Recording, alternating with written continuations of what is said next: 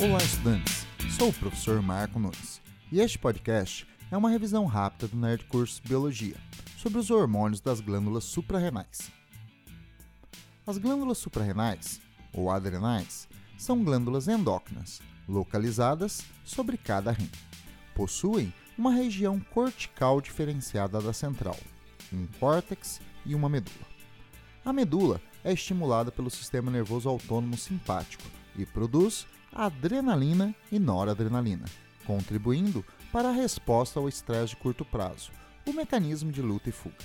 Estes hormônios dilatam a pupila, aumentam a frequência cardíaca, dilatam os brônquios, estimulam a glicogenólise no fígado, diminuem a circulação sanguínea periférica e aumentam a central. Inibem o peristaltismo do tubo digestório e estimulam a contração dos esfíncteres digestivos e urinários. O córtex da medula suprarrenal é controlada por hormônios reguladores hipotalâmicos.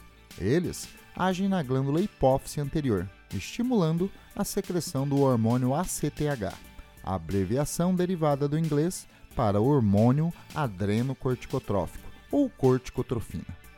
Pelo sangue, o ACTH chega às glândulas suprarrenais e estimula a produção de hormônios esteroides derivados do colesterol, os glicocorticoides, os mineralocorticoides e os hormônios androgênios. O hormônio cortisol é um exemplo de glicocorticoide, que prepara a resposta de longo prazo ao estresse, aumentando a disponibilidade de glicose no sangue e diminuindo a resposta inflamatória. No longo prazo, o cortisol inibe a ação do sistema imunológico. O hormônio aldosterona é um mineralocorticoide que age nos rins, estimulando a retenção de sódio e água e a eliminação de potássio pela urina. Os hormônios androgênios são masculinizantes, estimulando o crescimento de pelos, aumento da massa muscular e o apetite sexual. Nos homens, os hormônios androgênios possuem reduzida importância, visto que a testosterona é o principal hormônio masculinizante. Bom, é isso aí.